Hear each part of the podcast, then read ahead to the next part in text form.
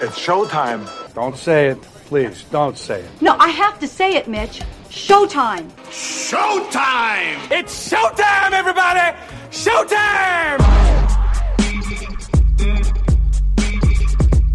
Welcome back to the Showtime Movie Podcast. I am your host, Joe. As always, thank you for listening. Uh, it's been a couple of uh, couple of weeks actually since I've been able to do a podcast episode. Boy, it has been absolutely insane at work. Uh, I don't know if I've ever actually said this on the air. I mean, I've said I've worked at a radio station before, but specifically, I work on the Blue Jays post game show as a producer and sometimes host.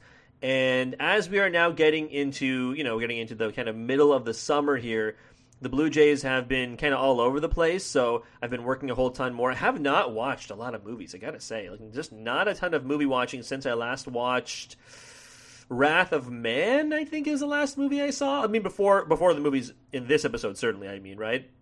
I've watched a lot of TV recently. I don't know about you guys. I've it's been it's I, I, like it's it's so much easier to watch like a 45 minute episode of television. Even that's friggin' long, right? But it, it has been a lot easier. I feel like since I last watched the Ra- Wrath of Man, then I watched In the Heights and Luca, which we're going to talk about today. But since I last watched Wrath of Man, I have watched let's see three seasons of Yellowstone.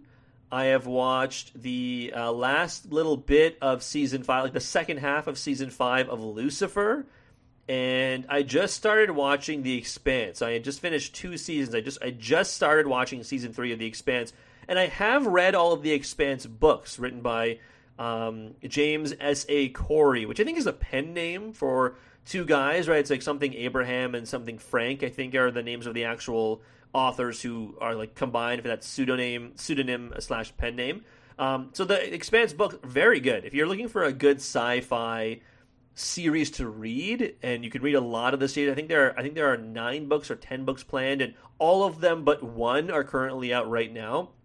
With the uh, the last one apparently coming out later this year, apparently coming out like in November 2021. But either way, the series, the, the TV show is very, very good. Um, gets off to a little bit of a slow start, but I'm getting into season three now, and it's very, very good. Very faithful to the books as well. And I think it must help because I think two of the writers are the two guys who write the books. So, hey, when you can do that, why not, right? So, um, yeah, a little bit of a TV, a uh, couple of TV mentions there Yellowstone, Lucifer, and The Expanse. Um, before we get to In the Heights and Luca, and we'll get to those reviews in a sec, I wanted to talk a little bit about the latest kind of parts of the Marvel Cinematic Universe, the MCU. I'm not going to give any reviews right now because I think we kind of did that for WandaVision. Uh, the Falcon and the Winter Soldier was fine as a character study and an examination of how race is viewed, especially in the MCU. Um, probably not critical viewing if you just want to watch the movies. Like you could probably go into the next Captain America movie, you know, knowing that at the end of Endgame the character Falcon got the shield from Captain America. So you, you know, like you can you can definitely watch the TV show to get like the connect the dots kind of thing. But if you just watch the next movie and you see Falcon, uh, you know, holding the shield and suiting up in a new like new costume, new outfit, then you know you're probably not missing out on a whole hell of a lot. But uh, Loki, which is the uh, latest, I guess, Disney Plus series, a six episode run. Three episodes are out at the time of me recording this pretty good so far. I gotta say, pretty interesting, kind of different, weird stuff that I will probably have implications for the next batch of movies. Specifically, Doctor Strange and the Multiverse of Madness, which also ties into WandaVision. So Marvel doing their best to lay the groundwork for uh, some of the movies in the not too distant future. Black Widow coming out soon as well. I'm sure that'll be one of the next movies we talk about um, here on the Showtime Movie Podcast. But the trailer for Shang-Chi and the Ten Rings came out today the, the, the official trailer. I think the teaser had come out a couple of me- months ago, or uh, you know, however long ago it came out. But uh, the official trailer came out today, and I want to play just a little bit for you right here. I told my men they wouldn't be able to kill you if they tried.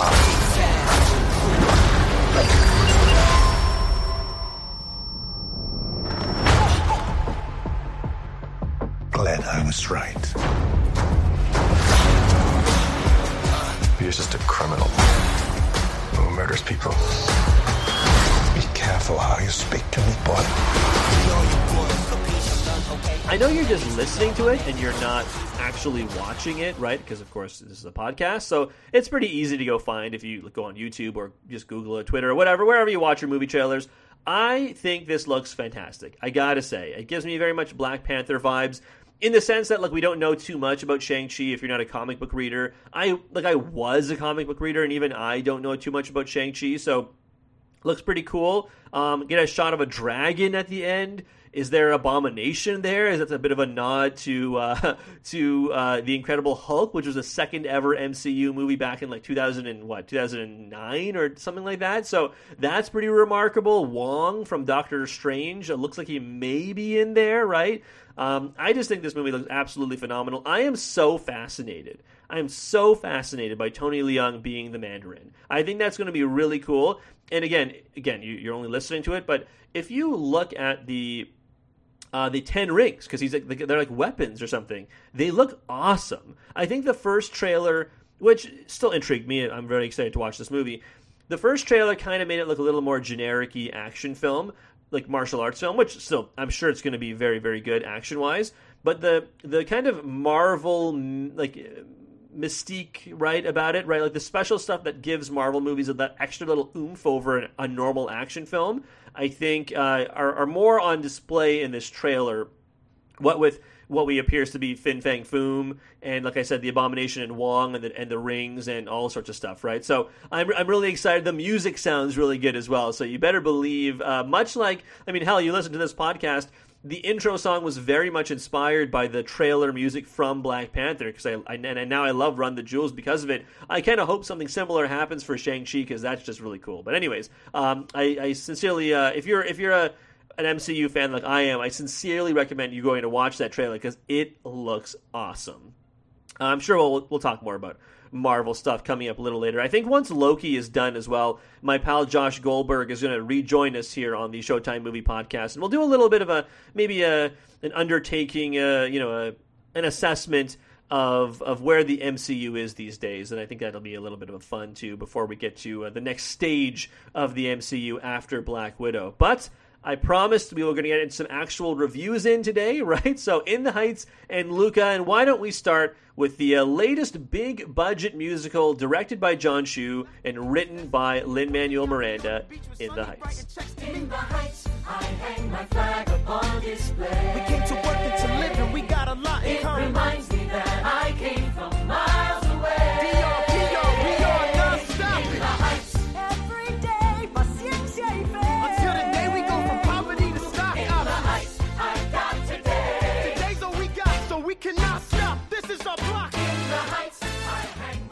When it comes to In the Heights, I kind of feel like maybe it's unfair, right? Maybe it's unfair to compare it to Hamilton because, well, you know, Hamilton was really good. Did we actually talk about Hamilton on the podcast? Now I don't remember. Gosh, time is a flat circle. Time means nothing.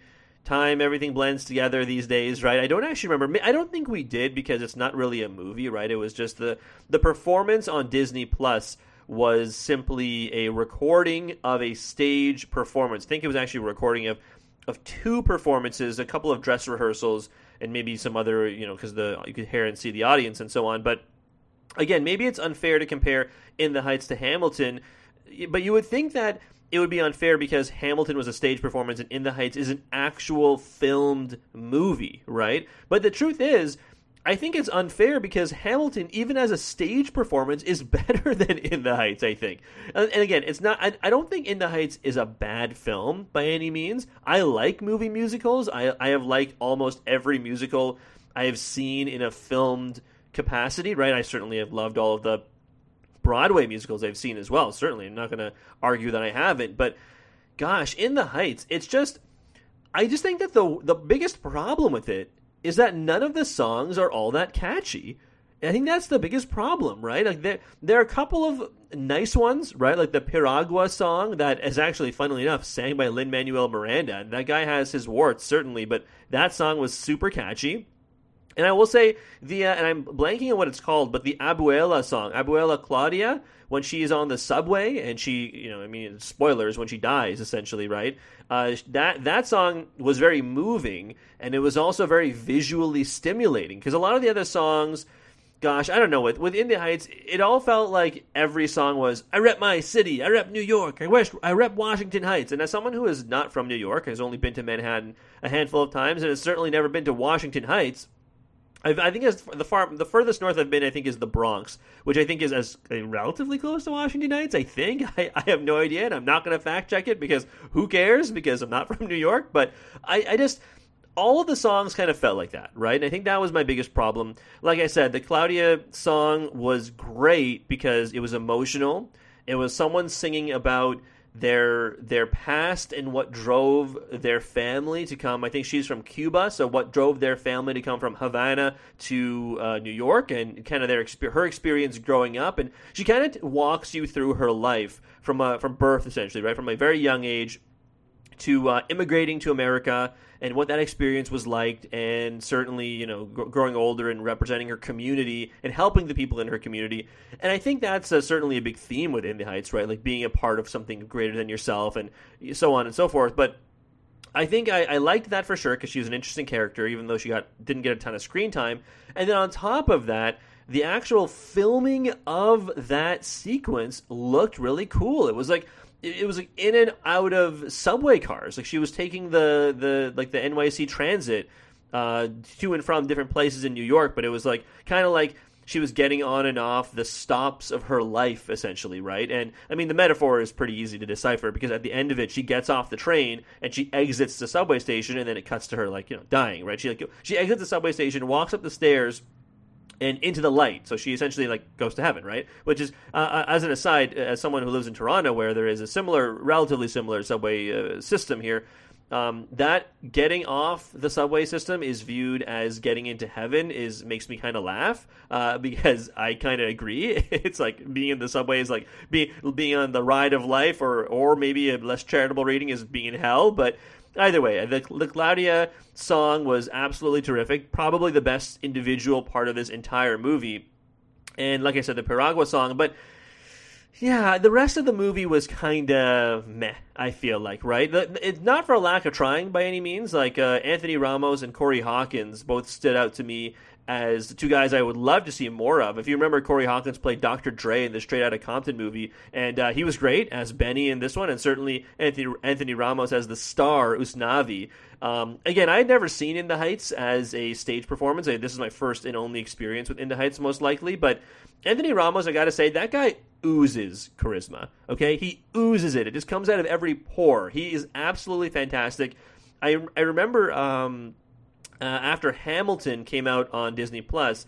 I think Lin Manuel Miranda did a little bit of a like he was like a tweet along, a watch along kind of thing on social media, and he talked about how he believed Anthony Ramos was going to be a star. And you know what? After seeing In the Heights, it's hard not to agree with him. I got to say, that guy is just, he has the easiest smile. He's obviously incredibly attractive. He is has the timing down. He can sing. I mean, I know Leslie Odom Jr. was one of the bigger stars to come out of Hamilton, like to, at least in recent memory, right? Because remember, he was in one, uh, one Night in Miami. He was in the Murder on the Orient Express remake with Kenneth Branagh. Um, you know, he's been in other films as well, but those are the two that come to mind. Certainly, he is extremely talented as well, but I would not bet against Anthony Ramos being super in the public eye going forward. I actually think I think it was like a couple days ago or a couple maybe last week they announced um, the sequel to the Bumblebee movie. Like the I know it's like just another Transformers movie, but it's not a Michael Bay Transformers movie. It's just another one, and I forget what the name of it was. It was like Transformers: The Rise of the Machines or Rise of the Beast Machines or whatever. It's basically they're just bringing in the Beast Wars uh, cartoon, the 3D cartoon. That was one of my favorite shows when I was younger. They're bringing that into the Transformers canon. So, okay, whatever, fine, that's fine. But Anthony Ramos is the star of that movie, which is kind of remarkable, right? So he is the star. Uh, Dominique Fishback, who we uh, remember from Project Power with Jamie Foxx, which wasn't great, but she was certainly good in it.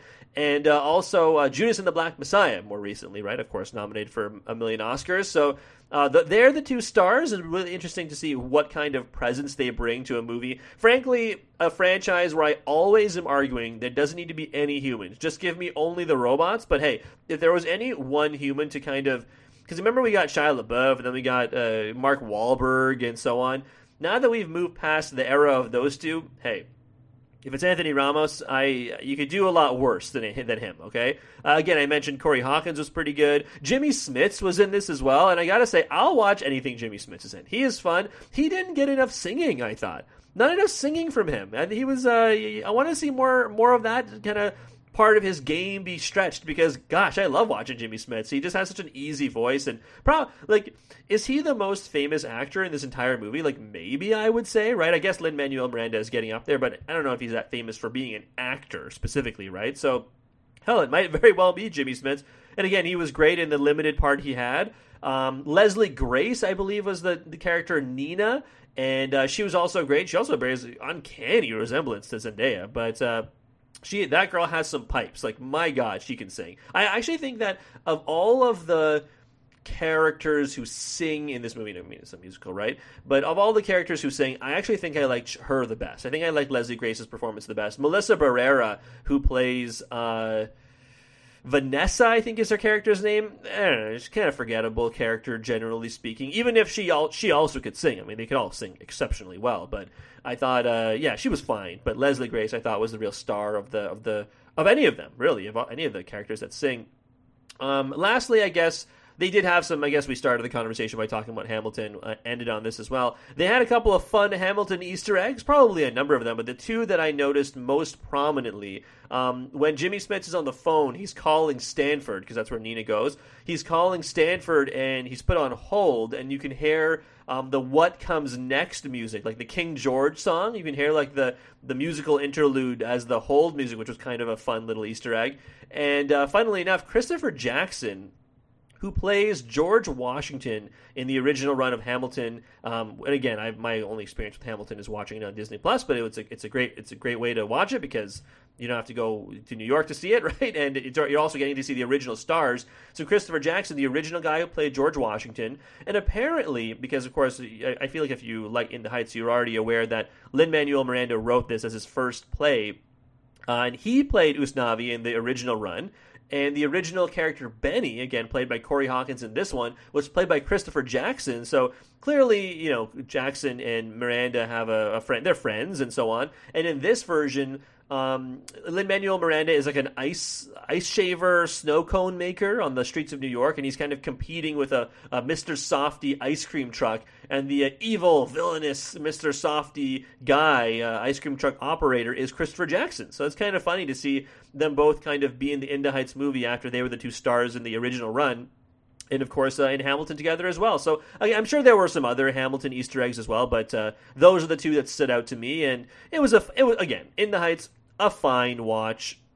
I, I don't know enough about New York or Washington Heights to really comment too much on the whole Afro Latino controversy that Lin Manuel Miranda has since apologized for. Because it's true, you watch this movie. Apart from Corey Hawkins, there is there are basically no black people in this movie, um, apart from a handful of background dancers and singers. And from what little I know of New York, that is kind of an egregious oversight. But again, I can't comment on it too much because I'm not from New York. I've never lived there. I've only been to the city maybe twice in my entire life, and one of those times I went to Queens. So not exactly the Washington Heights neighborhood. But uh, again, I think it is important to just note because you know I, these these movies in particular, I think, are about diversity and about recognizing diversity, and I think it's a shame at the very least to have some groups of people who are integral to that community feel like they weren't seen right? Because uh, like in like in, I don't know in favor of other minorities I don't know. You never want to be splitting up and splitting hairs between minorities because everyone really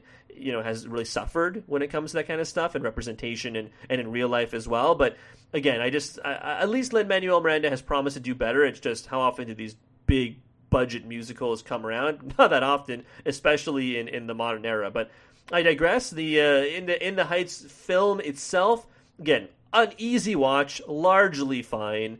Anthony Ramos, very charismatic, but just the movie in general. If you feel I'm being harsh when it comes to me saying there are not a lot of catchy songs in this movie, hey, let me know what song you thought really was catchy because outside of the two I mentioned, the Piragua song and the Abuela Claudia song, Maybe the only other song that really had any kind of verve was the the opening number, like the In the Heights number when you get introduced to every character, and the movie never really recaptured that verve. I I would argue personally, right? If you feel otherwise, let me know because I, I think that's what made me enjoy this film a little less. But either way, In the Heights, again, easy watch. It's now out. Uh, if you don't want to go see it in the theaters, it's out on streaming, which is how I saw it. So, uh, again, if you like musicals, you'll probably like this one. And if not, you uh, probably are not listening to this review anyway.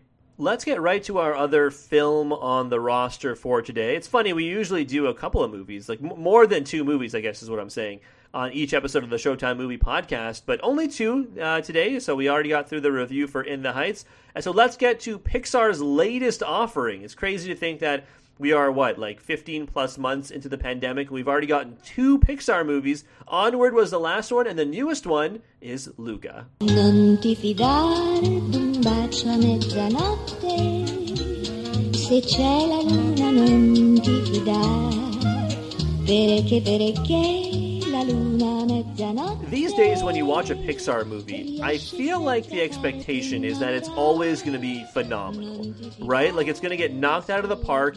You're going to cry. You're going to think about the meaning of life afterwards. That's where we're at with Pixar, right? And, I, and again, I guess by saying that, you would you would probably guess that I don't think Luca does any of those things. Luca is a very good movie. Okay, Luca Luca is borders on being great for Pixar. I personally think. I understand the criticisms that it is a simpler movie, it is smaller stakes, but I don't think that necessarily makes it bad. I mean, hell, during the pandemic, we've gotten two Pixar movies, right? We got Onward, which I didn't love, admittedly. I mean, I like fantasy stuff, but admittedly did not love Onward. I think Luca is years better than than than, than Onward ever was, frankly.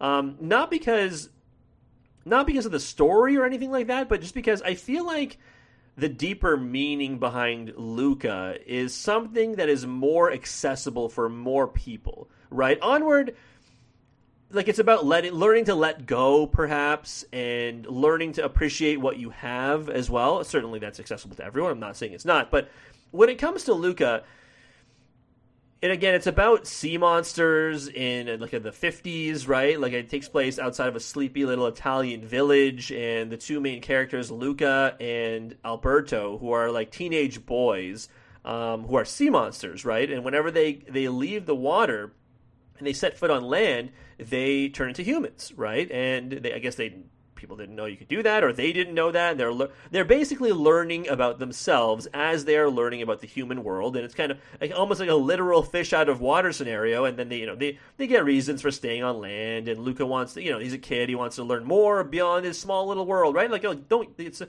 get me wrong, it's something we've all seen before, but I think the message behind it because they are sea monsters disguising themselves uh, as humans in a human village and they're afraid to let their true identity show because everyone in the village and the pictures of people hunting down sea monsters and killing them and everyone talks about how awful and gross and disgusting sea monsters are I mean, hell, this movie came out during Pride Month. At least, actually, you know what? I don't, I don't know if it's Pride Month everywhere, but it's certainly Pride Month here in Toronto.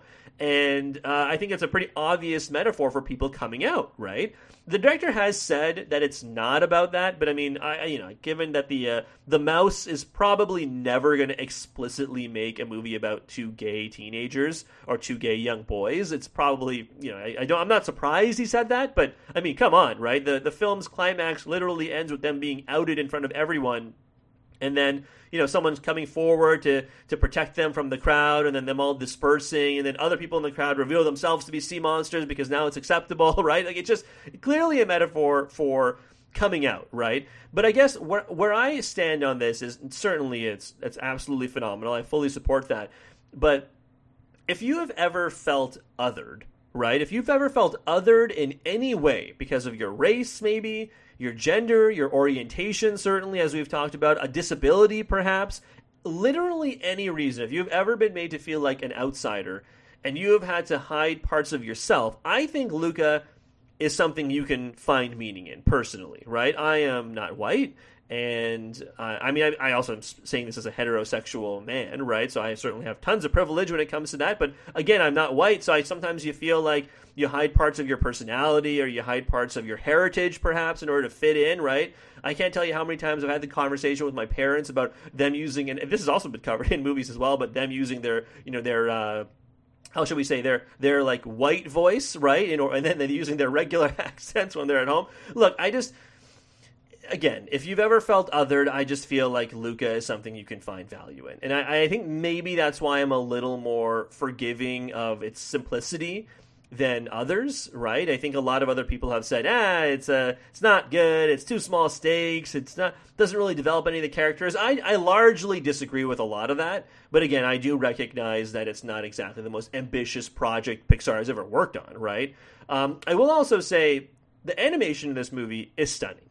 It is absolutely stunning. And, and, I don't necessarily mean the characters, but the way they animate water. And that sounds so lame when you say it out loud. Ah, look, now look how they animated the water, right? Who cares? But it's beautiful. I gotta say, like it's really nice to look at. Like there are scenes, no, I'm not kidding, where it looks like the kind of cartoony characters they created for, let's say, Luca and Alberto. It looks like they have been like copied and pasted onto a photorealistic picture essentially. That's how real it looks. Like it, it is phenomenal. I mean and, and you get to see it in a number of ways because the the boys are sea monsters so they're in the water they're underwater in the sea monster town. Mer, mermaid town? They're kind of like mermen i guess but whatever. You see you see them down there and then you see them come up for come up to the surface and they shake the water off themselves or tons of times where little bits of water will get on them and you see their skin change to the scales. It's honestly it's very impressive. And look i think if you're if you're giving this movie an award based on pure technical merit i think luca would probably win over a lot of things. But uh, you know when you're talking about like awards in general. It's the sum of its parts, and I think that's why maybe it's getting overlooked a little bit, a teensy bit at least, right? I, I will say I think the actual character models kind of remind me of what I would imagine Wallace and Gromit would look like if it wasn't explicitly made to be like claymation, right? I mean, I know Wallace and Gromit is claymation, so that's obviously what it's going to look like, but like if Wallace and Gromit was smoothed out a little more in order to you know, show like to be a little more modernized, perhaps is a better way of saying it. I think this is what it would look like. They're like when they're eating the pasta, and you see like they're eating the pasta with their hands and stuff. Like their their teeth and their mouths move in the same way like Wallace and Gromit. It's kind of it's hard to describe, but that's what it reminded me of more. Their eyeballs and so on. That's what it reminded me of more than anything else. But again, that's not a diss. I, I love Wallace and Gromit. It's phenomenal stuff. But either way, Luca, yeah, phenomenally visually stunning. The story, very simple, right? Certainly, Luca meets a new friend, and Alberto feels slighted. There's a very interesting part which I actually audibly gasped at. Um, and of course, I think you know this is a spoiler, so if you don't want to be spoiled, skip past this part. But there's a part of the movie where Alberto, jealous of his of Luca's relationship with this other girl whose name I am completely blanking on actually now that I think about it. But either way, the the human girl who they meet in this town of Porto Rosso, okay? They meet this girl and they, they, they the large plot of this movie is essentially the three of them compete in like a triathlon essentially. One swims, one uh, bikes and one eats pasta because of course it's in Italy, right? uh, and uh, they initially were all going to do each like that each character was going to do one step and then they kind of have a falling out so they all do all the steps at the end, which is allowed. I guess, right? I don't know why it would be allowed in, a race made for like you know sixteen year olds at the max, but hey, there you go. Uh, but I, the the the aspect that I'm talking about here is that the girl becomes closer with Luca, who learns about what going to school is, and learns about like the stars, and learns about telescopes and planets and all these different things. And Alberto gets jealous, and there's a part where they fight, and Alberto decides to, in order to make the girl fear him, fear them both, he decides to come out as a sea monster, and he goes into the water and he rises and he like he he's all scaly and purple, and the girl yells "sea monster," and he looks at Luca, and Luca also yells "sea monster," and he points at him, and I gasped at that, that part because you're viewing it in the lens that I'm viewing it through. You think to yourself, boy, Alberto essentially tried to out Luca without his consent and Luca, who wasn't ready for that, reacted negatively to it, but then Alberto felt hurt by it. I gotta say, that was probably the most affecting story beat in this entire movie because of how of how, how, certainly how it was presented, but certainly of, of what you know about Alberto's history and how he feels like he was betrayed by his father. Another thing too, with the whole father aspect of Alberto's backstory, they never really explain it. They kind of just let you decide what you think of it for yourself. And certainly, I mean, child abandonment, you know, is kind of what they seem to be going for, right? Alberto was abandoned by his father as a young man. He's been living on his own ever since and kind of fending for himself until he meets Luca. And I kind of appreciate that they don't kind of like they don't like dumb it down. They just say let you figure it out for your own. I mean, hell, he could have been abandoned. Maybe Alberto's father was one of the characters who was hunted down by the people of Porto Rosso before the events of the movie. Like, who knows? It's up to you to decide. But I appreciate they they uh, let you decide for yourself. You guys know uh, if you've listened to this podcast before that I'm a big fan of uh, like implying and not like beating you over the head with story beats, right? So again, another another point in Luca's favor, certainly. But either way, I still think the characters of Luca and Alberto are developed enough. Um, the parents are played by Maya Rudolph and Jim Gaffigan. They're fine. They're fine. They're mostly do all their stuff for comedy, anyways, as you might imagine from Maya Rudolph and Jim Gaffigan, right? Uh, Jacob Tremblay and Jack Dylan Grazer also very good as Luca and uh, Alberto, respectively. Uh, Jacob Tremblay certainly you, you've seen him in a bunch of different things. Remember that he was in uh, Room, right? Certainly Room, where he made his big break. And uh,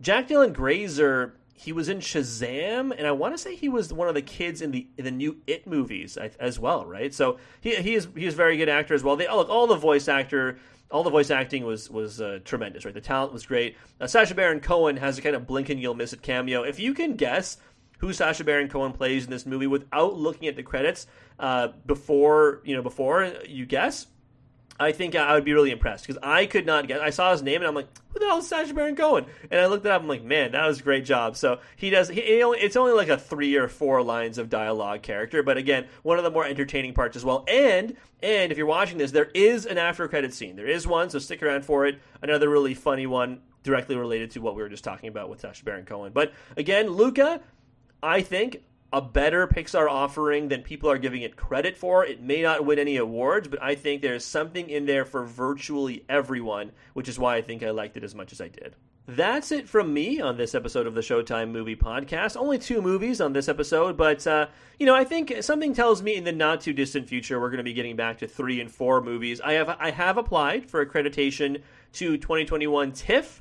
Um, I'm not going to hold my breath because you know we're a relatively small podcast and you know, I, I, decided not to apply via my employer this year. They usually are good enough to help me out, but I feel like if I'm not, you know, doing it just for this, it's kind of harder to justify. So we'll see what they say. Maybe they throw me a bone and give me like a couple of passes or something. It's also possible they're just like, hey, f off, you know, buy a ticket if you want to see these movies. And hey, I'll I'll complain about it, but I'll also understand if that's the reason why. But hey, we'll see what happens. The accreditation closes in a couple of days, and I have I've gotten all of my my uh, supplemental material in, so we'll have to see on that. Um, it looks like Dune is going to be one of the headliners at TIFF this year, which is going to be really exciting. So I'm, I'm going to see that movie at TIFF either way, whether it's via the press or whether it's just me buying a ticket. I'm very excited to see Dune. Um, I think in the next episode we will have uh, probably have Black Widow to talk about. Um, I, you know, I, I will not have seen the Fast and the Furious Nine, right? Fast Nine just yet because at least here in Ontario, we haven't even moved into stage two, right? Hell, I mean, we're it's like you have seventy percent of people vaccinated here in the in the province, and only like salons, hair salons, and barbershops are only opening next week. So we're we're a ways away from movie theaters opening, even at a limited capacity. I mean, hell, the even even uh, the Blue Jays are still stuck in, in America down in Buffalo. So like we're here in Ontario, we're still a ways away from things getting back to entire normalcy. But uh, as soon as they do, as soon as uh, movie theaters reopen, for example, as far as it pertains to the podcast, uh, my butt is getting back to the theater. I have I have both vaccines, uh, or both shots of my vaccine, I should say. I have. It's almost been two weeks, so in, in a couple of days, I will officially be fully vaccinated. So, uh, and, you know, if, whether or not you believe in the vaccine or not, that's up to you. I, I personally do, and I hope if you listen to this, maybe you probably share some opinions of mine as well. So maybe we are in agreement on that. But I will say, I can't wait. I, I know I've said it before. I know I have, and I maybe I'm slamming it home because this is a movie podcast. But God, I can't wait to watch movies again. Like I cannot wait to see Fast Nine. The the uh, Green Knight has finally been given a release date for later in July. James Bond, Black Widow, certainly. I, I mean, I'm going to see it on Disney Plus, but that would have been a lot of fun to watch on the big screen. There are just so many movies coming out soon. There are those um, those streaming movies that I think I mentioned in this segment last time out, uh, Infinite and The Tomorrow War. My dad actually told me it's funny. I saw my dad the other day for Father's Day and he was uh, he was like, "Show the Tomorrow War is coming out. We should watch it. That movie looks awesome." And then like you know, my dad is the reason. My mom too, but I would largely credit him more than anything. He is a large reason why, if not the reason why, I love movies as much as I do. Right? He is the reason for me seeing as many movies as I do, for watching anything and everything, for having a I think a relatively open mind. But after seeing that trailer, I just sometimes I think to myself like, how are we related? How like how are we still related? Like my dad loved if you remember um, that Seth MacFarlane Netflix movie, A Million Ways to Die in the West, I think it was called. And I remember watching that and thinking, God, this is terrible. This is a terrible movie. And, I, and my dad watched. It, he's like, "Show, did you see that movie, that Seth MacFarlane movie? It was hilarious." And I thought to myself, "Really?" And then it's funny because I mentioned my mom briefly as well. I remember looking at her and she kind of just shook her head, right? And again, my mom is probably where I get the other half of my tastes from because where my dad and my brother will absolutely slap their knees, tears falling down their cheeks at like toilet humory kind of stupid stuff my mom and I, I think have more similar movie tastes than anything else. So, and, and my sister as well. So it often ends up being like my dad and my brother on one side, and then me, my mom, my sister on the other side. And it always, often makes for lively dinner conversations whenever I go back home these days. But uh, but yeah, he's very excited to see the Tomorrow War. So you know what. I, I was probably going to watch it anyways and review it here anyways, but I feel like doubly more responsible to do so now because he loves like he loves the idea of it so much. I think he just likes Chris Pratt. I think is what it is. I think he just likes Chris Pratt, but we'll have to see. I'm, I'm not going to hold my breath for that being a particularly good film, but hey, I've been wrong before. I have been wrong before about a great many things. And uh, it's not going to be the last time that I'm wrong about something. So, hey, if the Tomorrow War is oh, it's good, then it's good. Uh, we'll have to see on that front. But for now, you have been listening to the Showtime Movie Podcast. I appreciate it. Thank you for always leaving comments and, and subscribing and reviews and all that good stuff. But until next time, stay safe. And as always, have a great night.